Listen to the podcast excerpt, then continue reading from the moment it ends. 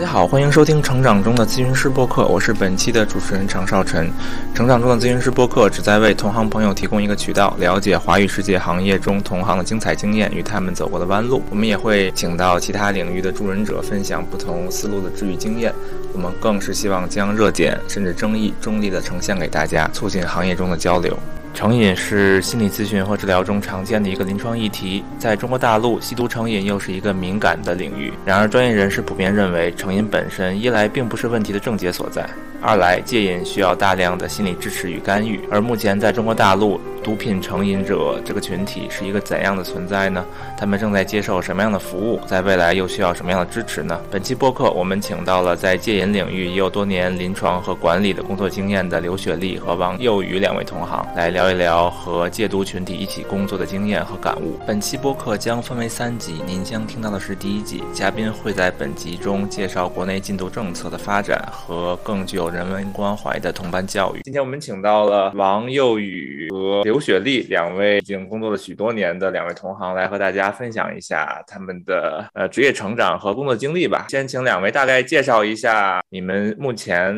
在做些什么吗？你们的工作内容和工作状态是怎么样的？我是那个社工，本科和研究生读的都是社会工作这个专业。然后，但是这个专业在国内的话呢，它起步会比较晚一点，所以本科和研究生很多教我的老师都是学心理学的老师，比如我班主任是是动力学的老师，有做人格研究的老师，带我小组的是。做这个人本取向的老师，然后教我做个案的老师是 CBT 取向。本科虽然读了个社工专业，但是很多的心理学的这些内容也我们也都会涉及，比如说像四大心理学啊，我们都会去讲，会着重的去讲社会心理学。然后因为毕竟社工这个专业它还是社会学下属的一个学科嘛。研究生这个阶段是带我个案的这个老师，就是做 CBT 的这个老师，然后他。就是讲的会更多一些，然后实物的这个部分带的我们也更深入一些。毕业以后呢，跟雪莉姐我们两个人是一起来，这个是北京社康社会工作服务中心，这是一家社会组织，我们都在这里面就职工作。这个机构它主要做的是关于吸毒人群这样一个人这这个工作的啊，因为吸毒人群它跟成瘾类的这个大问题会很相关。所以我们也在逐渐的接到一些，比如酒依赖，然后食物依赖，或者是性与这个恋爱有关的这些议题的一些一些服务对象。但我们机构的这个本专还是在做这个戒毒的这个人群啊，这个大概是是我们后面的一个工作方向。个人的话呢，现在也是在接这个个案的来访，当然比较尴尬这个位置是。就是上平台会比较尴尬，因为上平台他大多数认的是那个心理咨询这个专业的一些学生或者是毕业生。我说我是社工毕业生，他他还是不太认，然后所以大概是这样一个情况。多问一句，因为心理咨询这边可能国内有二级、三级啊，或者注册系统啊，我好奇国内在社工做临床这方面，社工的这个。这样的这个体系是怎么样的？社工这个证，它也是现在分初级、中级跟高级，然后有一些平台它是认那个社工的中级证的。然后，但是可惜我是今年才要考，所以还没考过呢。然后他这个社工证现在是民政部这边在考核，跟二三级一样，然后会会这样一个考试形式。注册系统，国内那个 CPS 我也在申请，他那个平台比较友好的是，就是社工的这个专业，他也会比较接纳一些。你像那个申请的那个标准里头也会写心理咨询，然后社会工作。然后心理学这类的专业的呃学生，你可以去有这个实习和实践经验，然后到多少小时，你也可以去去去申请。听你说这儿，我也想插一句，因为就是在美国那个体系下，社工跟心理咨询师其几乎是平等的，或者说是一个东西吧，就是临床社工和心理咨询。但是感觉好像国内的从各个方面，社工感觉还没有所谓心理咨询师那么偏临床的感觉，在大众的印象里，或者说在这个政府机构的。认识里，国内这边的话，我觉得还是呃，社工可能还是更就是大众的认知更更在是这种社区居委会，然后这样的一些工作人员，大众所认知的社工大概还是这个样子。而且像国内的社工可能更依仗于政府的这个拨款，或者说这个政府购买服务的这些拨款。然后他做服务的话，可能因为你要拿政府的钱嘛，所以政府可能在这个位置上做个案的这种实践，我会觉得就是不像心理咨询师那么那么深入。我会觉得跟心理咨询师不一样的第一个地方，我觉得社工他有有一个工作方法叫外展服务，他要主动的去去大街上去去寻找这些啊，比如说像可能像像在美国有那些就是在街头吸毒的人，街头啊流浪的人，然后社工可能会主动的上去问他你怎么回事。然后那个需不需要帮助？我附近哪里可以给你介绍一些这个临时避难的一些场所，或者是这个救助的场所？这个我觉得可能会不太一样。第二个的话，我觉得可能不太一样的地方是社工会做的更多一些。可能像心理咨询师，他是更偏向的是心理的这个部分。那社工可能。还会包括了像替他去寻求一些政策的一些支持、低保的支持这些政策，然后可能会甚至会去陪他一起去到这个街道居委会，跟他一起去来办这个低保的这这个程序，可能会陪他一起去。接下来请雪莉姐你介绍一下你自己，说好像你的入行时间很早哈，你能大概说一下你的这个职业发展的呃过程吗？上学的时候我是学医的。但是当时那个医疗这个行业呢，其实不是我自己个人选择的。那个年代家里边都会给你铺一些类似于什么铁饭碗呀，然后很好的这种工作给你。所以当时毕业之后我就没有干这行，干了呃其他就是自己一些喜欢的事情吧。但是绕了一大圈子呢，然后最后。后来回来还是对心理产生了一些兴趣，心理的这个工作。那接触戒毒这个行业呢，是之前就是在戒毒所，然后做志愿者。在戒毒所做志愿者的这个过程中呢，就是去开始去接待这个探视的家属。接触家属的时候，其实对我的那个内心的那个震撼还是挺大的，因为当时从医的时候。然后我是一个有一个比较遗憾的事情，嗯，当时医疗行业的这个发展，我觉得我我干不了这行，嗯，因为有很多事情它是受一些制度的限制。作为医护人员，其实很多情况是有比较大的这种无力感。然后那个时候也是我选择放弃这个行业一个最主要原因，我就觉得我的性格干不了这行。结果绕了一大圈子，回到这样的一个情境当中的时候，好像那个时候个人职业的这个有一个。嗯，没有突破的，我们就是说这个，呃，没有功课的这个人生功课，你早晚是要是要回到这儿再再去学一次的。好像又把我当时放弃医疗这个行业的那个情感又被激发了。然后我觉得就是要要做点什么，然后就留下来做志愿者，然后到嗯北京禁毒教育基地做那个网站编辑，去网上回答这些咨询，然后接电话。写一些东西，后来又到了一个呃艾滋病的这样的一个机构。开始我的眼光只盯在什么，就是我们国家比较注重就在呃毒品的这个问题上，其实是比较注重这个人能不能戒毒，好像。他能戒毒啊，你的工作就是有成绩的，这个就是好的一个好的结果。他要不能戒毒的话，你的工作就是失败的。其实我也花了好多年在这个上面，就是去做我个人的成长，直到我接触到一个领域，这是美国那边可能这个行业提到的比较多，就在毒品的领域有一个叫做减低毒品伤害 （harm reduction）。第一次接触到了这样的一个概念的时候，我当时眼前一亮，我觉得哦，原来有这么多的工作可以。去做，因为我们都知道，操守这一件事情，就一个人从他戒毒，然后完全不吸毒，然后并且保持操守到死，其实是一个很困难的事情，而且他的操守率是非常低的。所以这个跟我的职业成就当时我挂钩的，所以就是非常非常挫败。你能先花一点时间介绍一下这个呃 harm reduction，就是这个词儿在国内的这么一个概念，以及大家对这个词儿的认知是怎么样的吗？我进到这个行业里的时候，我听到这个词，其实在国内就是基本上是没有听到过的。然后我们也是跟一些就是国际的一些机构接触的时候，他们有一些类似于这种工作坊，然后就会介绍减低毒品伤害的这样的工作的范围，就是他对于毒品的这样的一个工作是扩展的是非常广泛的，也就是包含了一个人没有吸毒的时候，我们可以做什么工作，比如预防教育。那一个人。吸毒之后，我们还可以做什么工作？他接触到了毒品，刚刚接触毒品的时候，他不想戒的时候能做什么？他开始有意愿想戒毒的时候，我们能给予他什么样的支持？那在整个的戒毒的过程中，哪怕是他复吸了，我们还可以给他什么样的支持？甚至到他戒毒康复之后，他回归社会，我们还有可以给他什么样的？呃，就是支持的工作的点，所以他一下就把我的工作的这个视野和范围一下就打开了，这么多工作可以做，然后我的这种在职业上的这种无力感一下子就消失了。以前就是只是说啊，你你戒不了毒，那我就工作好像是没有意义的、失败的。但是现在看上去，哦，不是的，所以我一下就打开了这个视野，我才在这个领域里边扎下去。因为那个时候做了那么多年，我们也知道，现在无论是社工还有民警，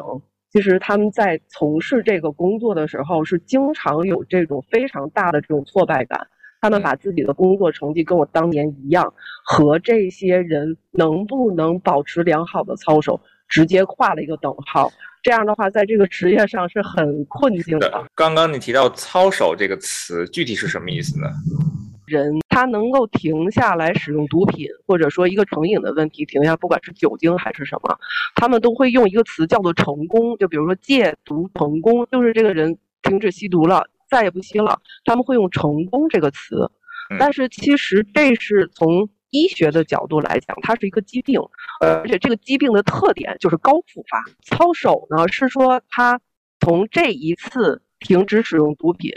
然后到他复吸或者到他死亡这段时间，他能够坚持多长时间，而不用成功失败这样的一个定义来去呃给他一个结论。所以“操守”这个词是我们在行业里边使用的比较多的，就是我们更关注的啊，他停下来不使用毒品的这个时间的一个状态，它好像是一个进行时，它不是一个结果。明白，就好像没有成功失败的这么一个非黑即白的结果取向。我我猜想，好像也不会给从业人员那么大的工作压力，同时也不会给成瘾者带来那么多羞耻感。是的，是的。听到你说，其实做了。这些志愿者的工作，那后来怎么就是继续往下走呢？然后到现在也开了一个这么一个 NGO 的组织。我们特别早的时候就刚接触到这个行业的时候，我们发现那么多工作可以做，然后我们就开始组建自己的团队，建了两个团队，一个团队呢是都是家属，家里边的孩子都有这个问题的，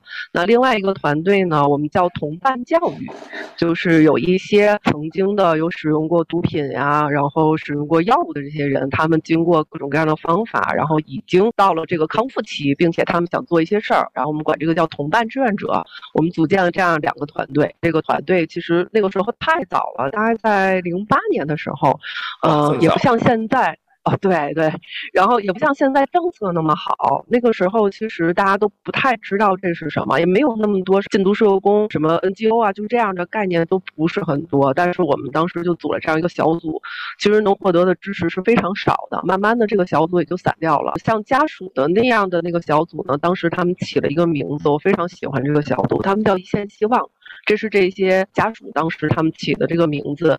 呃，他们当时起名字的时候给我。的印象特别深。他们说，当一个家庭当中出现一个有毒品问题或者成瘾问题的人的时候，其实整个家庭都坠入了深渊。然后他们特别想做点什么事儿，但是他们年纪大了，也不知道能做什么，所以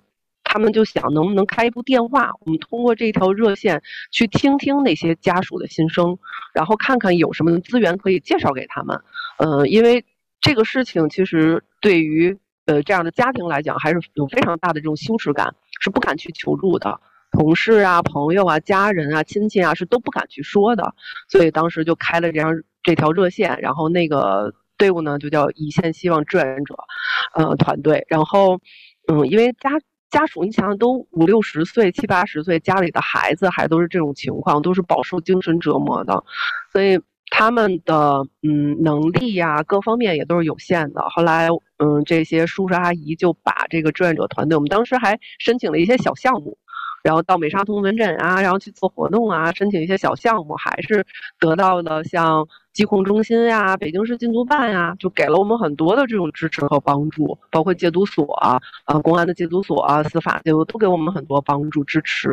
啊，都愿意让我们进去做工作。后来他们年纪大了，也没有那么多时间和精力就做这个事儿，然后。就把这个这个团队交给我说：“雪莉，你想怎么做就怎么做吧。”然后我就去，主要是接那个卫生部门的那种项目，就是依托疾控中心，还有北京新兵艾滋病防治协会这种机构，他们来帮我们，因为我们没有注册嘛，没有身份，然后国家有经费，我们可以拿到一些经费，但是我们没办法直接给我们，就通过这种机构的那个财务部门托管。我们就这样一点一点，然后开始申请经费，然后一点做活动。这样的机构，包括这个人群，都是发展起来是比较比较困难的。所以北京一直就我们一家在做这个事儿，然后慢慢政策越来越好了，嗯，就是政府也比较。注重社区戒毒，就是这个理念，就是越来越倾向于能不放到戒毒所里边就尽量不放到戒毒所，还有社会功能的啊，都放在社区戒毒。能自愿戒毒的话，就鼓励自愿戒毒。慢慢政策越来越好，然后我们的这个也是以前基地那边的领导也找我们说，哎，你看这儿有一个呃社会组织，然后我们也不太知道就是这个事情怎么做，你们愿不愿意来把你们就是。呃，之前的经验呀，带着你们的项目，就是落到这一块儿。我说那觉得很好啊，正好是一拍即合，我们就把带这些项目，带着我们这个专业团队的这些人，就直接呃落到这样的一个一个机构，就是刚才优宇说的这个社康中心，做这个社工的服务。啊，然后慢慢的，我们也接到卫生部门的一些项目。当你刚刚说这些项目的时候，它大概是指什么呢？能具体举几个例子吗？就是包括你们现在正在做的事情。像我们这样的机构，像幼语说，应该是有。大部分的资金是来自于政府拨款的，比如说卫生部门、公安部门都有呃和吸毒、呃成瘾这个问题相关的一些项目。可能公安就这一块呢，就是比较倾向于社区戒毒、社区康复、社工服务，然后包括社会回归这一块的，还有一些像所内的这种心理的，还有这个职业发展的，就是这种项目都会跟我们这样的机构合作。那还有一部分呢是卫生部门他们。嗯的项目更偏向于就是健康类的这样的项目，可能像跟艾滋病啊、传染类的疾病，然后像呃肝炎呀，就这样的一些项目都会找到我们跟我们合作啊。当然，我们他们是就是正常的去公开的。呃，有这样的项目就会去招标，然后我们觉得看到找到这些信息比较合适的话，我们就会投这些项目。当然，除了这些项目之外，我们也要想办法，就是现在都讲社会组织自我造血嘛，我们有什么样的方面可以去做这种盈利和收费的项目？比如说像幼语我们在做的，呃，一个是培训，一个是咨询，像课程有预防教育，有给这个专业人员的这种培训，去去讲，就是对样这样的一个人群，不管是社工还是咨询。师，我们遇到了应该怎么办？这种专业的培训，然后还有我们自己个人的咨询，也在就是接这样的人群的一个咨询。大概这个就属于我们自己自我造血、盈利性的这个项目。嗯，OK，所以听起来好像是接政府的项目，然后自己来做课程。来做培训，那这个课程培训目前你们做的主要是跟戒毒相关的吗？还是也不只是这一方面？主营的这一块呢，主要是跟戒瘾相关的，因为瘾是一个大概念，其实脱离开瘾单谈毒的事儿是太小了。嗯，而且就是讲不清楚的，从医学的角度来讲是讲不清楚的，所以我们主要是做像呃整个减低伤害的这个工作的内容，像成瘾的这种概念啊，戒瘾咨询师需要具备的一些重要的常识，因为一谈毒的这个事儿，它涉及的比较多，法律、医学、心理啊，它它涉及的面儿比较广，像嗯学校我们也做那个禁毒预防教育的这种培训。啊，没有接触毒品的小朋友，怎么去给他们讲这个事儿？科学的角度是怎么理解的？嗯，然后嗯，大概就这些吧。小学五六年级，我们学校把我们拉到学校附近的一个酒店，在一个酒店的一层有一个毒品图片展。当时才四五年级吧，就是说也不知道要去看什么，就是要去看一个展览，然后。全班同学就去看那个吸了毒之后的人多么的瘦啊，然后多么的那个有一些感染的照片啊，然后觉得当时对我造成了很大的那个心灵的阴影，你知道吧？然后从此就好像我不知道这是不是政府的一个策略哈，就是说小孩在这么小年纪暴露在这么有冲击力的图片内的话，然后就给一个很厌恶的条件反射，然后之后再一想起这个毒品。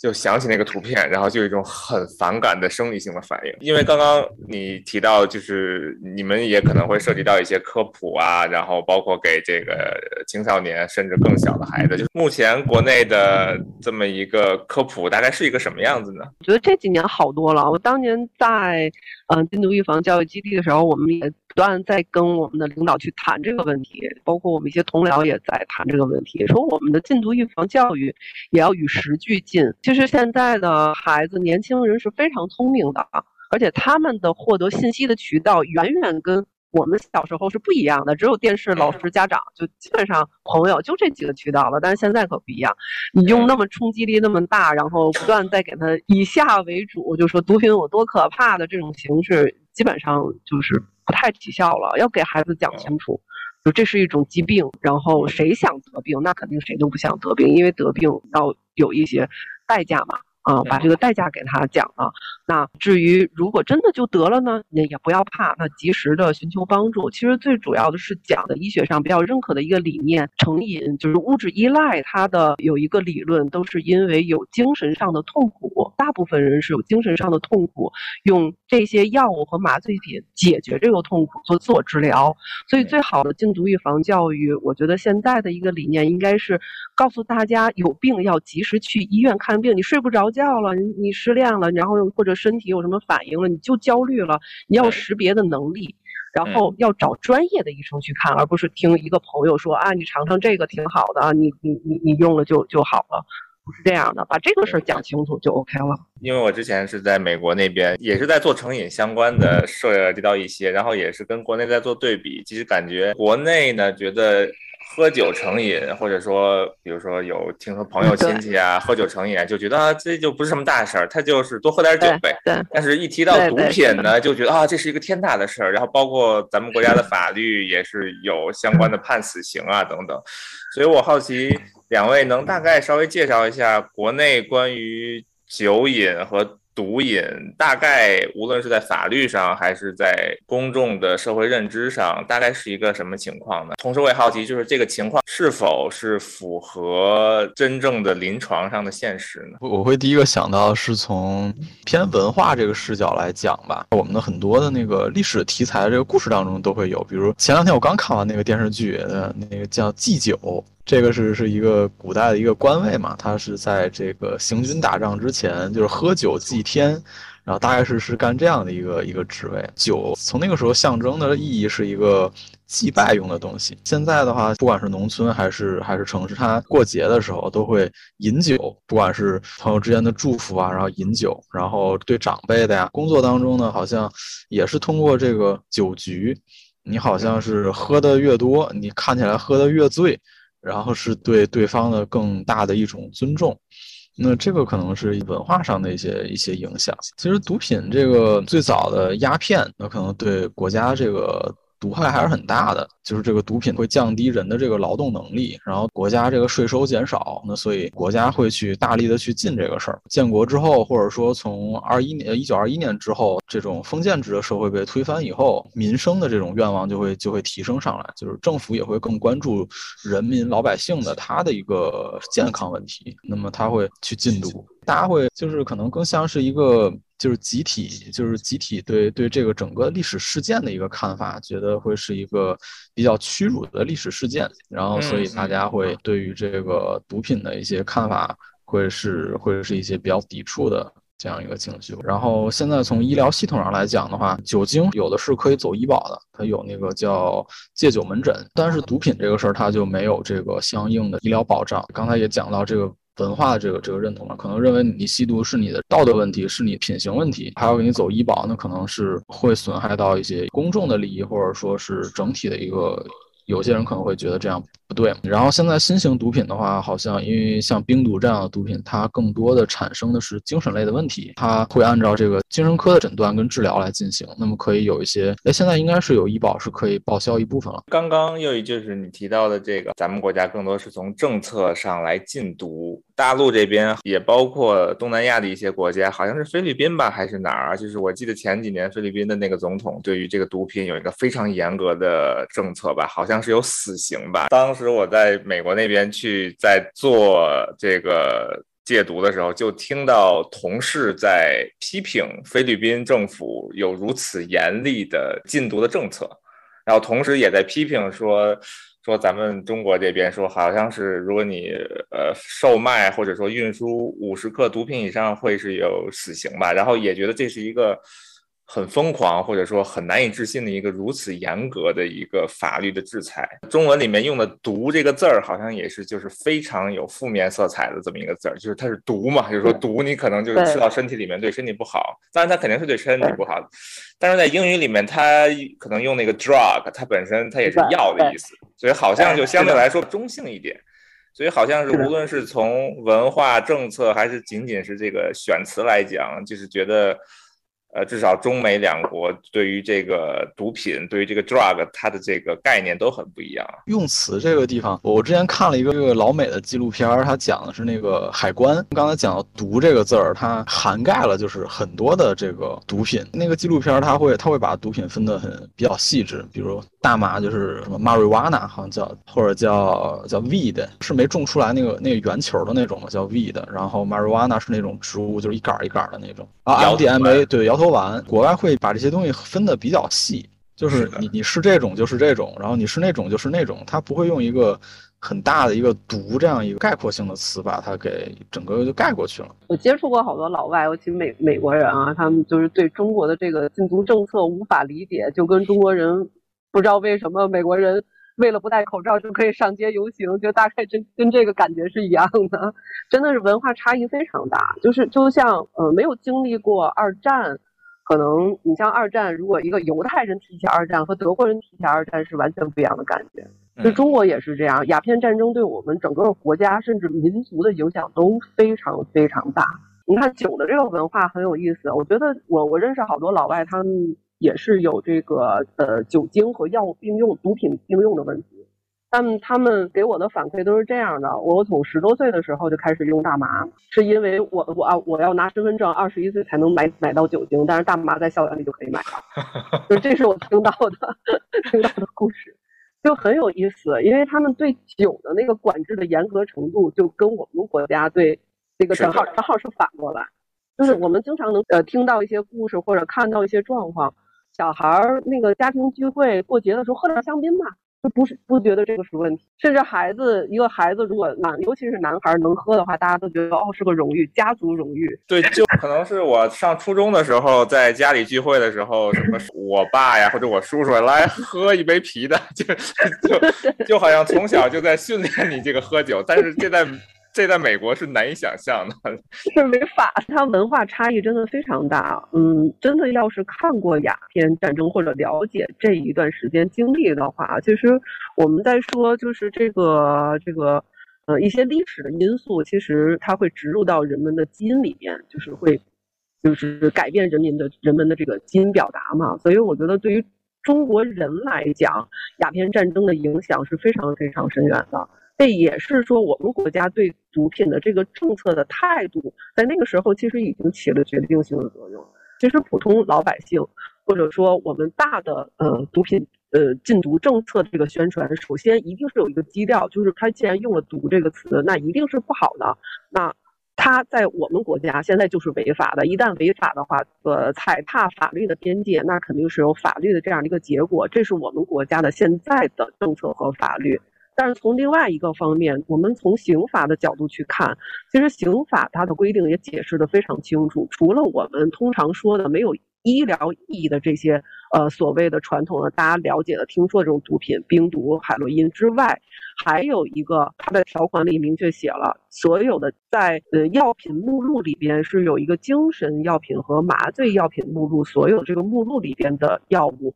非法的使用还有买卖。呃，获得这个都是属于违法的，它是在这个法律框架之内的。其实从这刑法的这个角度，你看它的这一条规定，它跟医疗上的那个边界是一样的。就是在欧洲国家，它也是，就是我们叫药物使用障碍。它除了毒品之外，有很多人是医疗性的成瘾，或者说他是使用常规的这种嗯用药，它就是有成瘾的问题。说再具体一点吧，精神科的。啊，有麻醉的，能够使人上瘾的这种药物，都是可以形造成依赖的这种后果。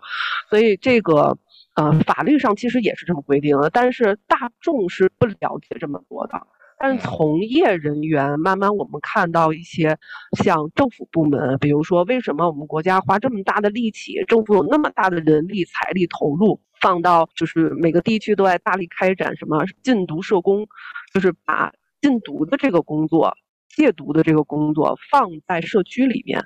那司法和公安的这些戒毒的监狱都开始干什么？就是开始从事一些心理的这种小组啊，心理咨询呀，然后他们去开始招一些这样专业的民警来做这个工作，跟大学开始合作，开各种各样的这种这种小组。为什么？这也是因为。其实决策层的领导，我觉得他们的眼界还是很宽广的。他们有机会去到外面去看，然后有机会了解更多的信息，知道这个事情该怎么去做，他们才有这样的政策。从从业人员的这个视角来讲，大家是越来越清楚，戒毒不是靠关几年就解决的一个问题，是要有专业的帮助。这个基本上从业人员是有一个普遍的认识，但是政策它可能没有那么快。它需要一点一点往前走，当然大的这个规划我们可能也不太清楚是什么。但从零三年开始做这个工作到现在，我经常跟我们就是我们做培训的时候，经常给我们的社工讲，因为他们在一线。然后工作的绩效是一方面，就是要帮助这些人保持操守啊，要做尿检啊。然后另外呢，这个工作的难度是一方面，他们个人成长是一方面。就经常看听到一线的社工去谈他们工作当中的困难，呃，我经常会跟他们说，我对这个事情一定是要有希望的。虽然你现在在这个位置觉得很难，但是我从零三年走到现在，我看到整个政策的变化、社会的进步、大众还有专业人员的对这有问题的一些呃观念的改变，只有走过来的人才能看到，他是不断的进步。可能有时候是走三步退两步，但他绝对是不然往前走的。所以我对这个事情还是非常有信心的。这也是为什么我坚持这么多年还在这个行业上。刚刚听到你说这一点。我也可能忍不住在跟美国的情况做对比啊，就是因为刚刚听到你说有许多社工啊，或者包括民警啊，可能在接触这个人群，但是我想他们可能绝大多数自己并没有所谓毒品成瘾的自己的经历跟经验，对吧？是的，其实美国很多的专门做成瘾的治疗师或者说社工，他们自己是一个毒品成瘾的一个康复者。然后呢，他们康复了之后，就有很强的那种目标感，或者说意义感，说我从这里面出来了，那我一定要帮助现在还挣扎在这里面的人。我就记得当时我在去做这个事情的时候，我的来访者会问我说。你有吸过毒吗？我说没有。你跟幼宇遇到问题是一样的。当然，到后来慢慢的去学习了很多呀，但是我依然感觉，如果自己没有真正的去体验过，然后再从里面再走出来，就是我觉得好像总是隔着一层东西一样哈。但是我不知道，在国内我们这个禁毒社工和这个群体工作的时候，是不是也有类似的困难呢？是的。嗯，这个很有意思。嗯，我们都知道，就同伴教育这样的一个理念，其实在各个的这种我们叫做。呃，少数群体或者边缘群体里边，他的工作的效果是非常好的。禁毒这一块也是在我们国家现在虽然没有非常普遍，因为毕竟吸毒这个问题，它既然是一个违法的问题，包括大众对这个问题的这个理解，它整个政策的这个宣传，其实预防这一块比较注重的话，打击比较注重的话，它必然会带来一些在这个人群的态度上，或者说他们回归社会的这种呃接。接纳的程度上，它会弱一些，它一定会有这样的一个一个后果。但是呢，嗯，从禁毒的这个工作讲呢，也有一些城市走在了比较前面的地方，比如说像云南，它有一个叫做戴托普这样的一个社区，这个社区它里边有一半的工作人员都是曾经的成瘾者，他们康复之后从事这个行业，学习专业知识，这个是在零三年的时候就有了。那。呃，我们在看上海也是一个比较国际化的城市，他们的禁毒社工就是最大的一个服务吸毒人员的这样的一个社会组织里边，有一大批的同伴教育的这样社工，就是也是都戒毒所出来，那有以前都是觉得就是无药可救的这些人。然后从一个、两个像混血球这样的一个发展，我知道他们那儿有一批这样的人，还有我认识一个姐姐是心理咨询师，他们也是专门去帮助这样的人，自己也有这样的经历。那慢慢的，现在像全国各地，我知道像云南、湖北、武汉都开始慢慢的大家意识到啊，同伴教育的这种优势。嗯，从政府的这个角度，他也要去摸索。就是什么样的人，什么样的模式，这些人他成长起来之后怎么样去管理，那就是他们虽然有很强的这种目标感，但他们的操守其实也是不确定的。那这些人一旦有这种反复的话，应该怎么处理？怎么看待这种问题？其实大家也都在摸索中，但是已经有先驱了。刚刚你说的戴托普是我记得之前你好像提过叫 Day Top 对吧？就是 D A Y T O P Day Top。是从这个词过来的，对吧？对，是的。刚刚您指的同班教育，就是相当于是康复的成瘾者，然后再来去一对一的，或者说做团体的，来帮助目前正在挣扎在成瘾当中的这个人群，大概是这个意思，对吧？是的，嗯，是的，嗯。感谢收听，我们下期再见。